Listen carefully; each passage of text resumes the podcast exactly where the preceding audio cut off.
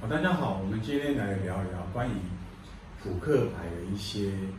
啊印制的后加工问题啊。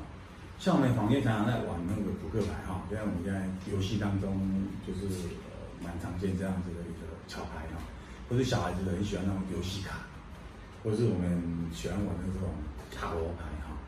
其他的印刷差不多都是呃跟平板平板印刷没什么问题。但它的纸大概是会分说有黑心的纸，或者是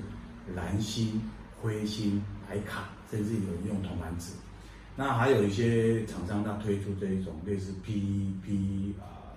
塑料、塑料、塑胶片的这样子的一种纪念型的那种扑克牌哈。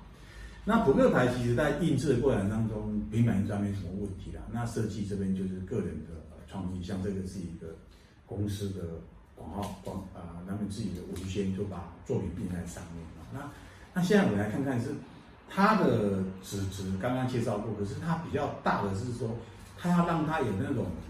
那种发发牌的那种流畅度跟顺畅度，跟跟本身这张纸在折过程当中的这一种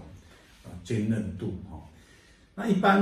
呃外面有这种制式制版的这种扑克牌的印制，它他们比较偏向就是用那种传统的，像啊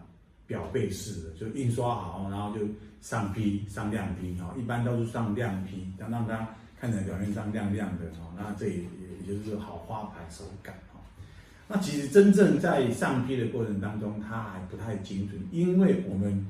整个上坯纸张的这种纤维上，它还是会有一种，就是它还是不是太均匀哦。那正确的做法，或者高档的扑克牌，他们是要拿去 PE 临摹。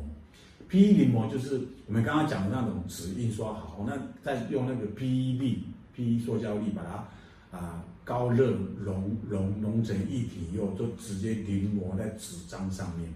所以它的好处就是很均匀，表面上它是很平滑，因为临摹它。水平面是平滑，而不是像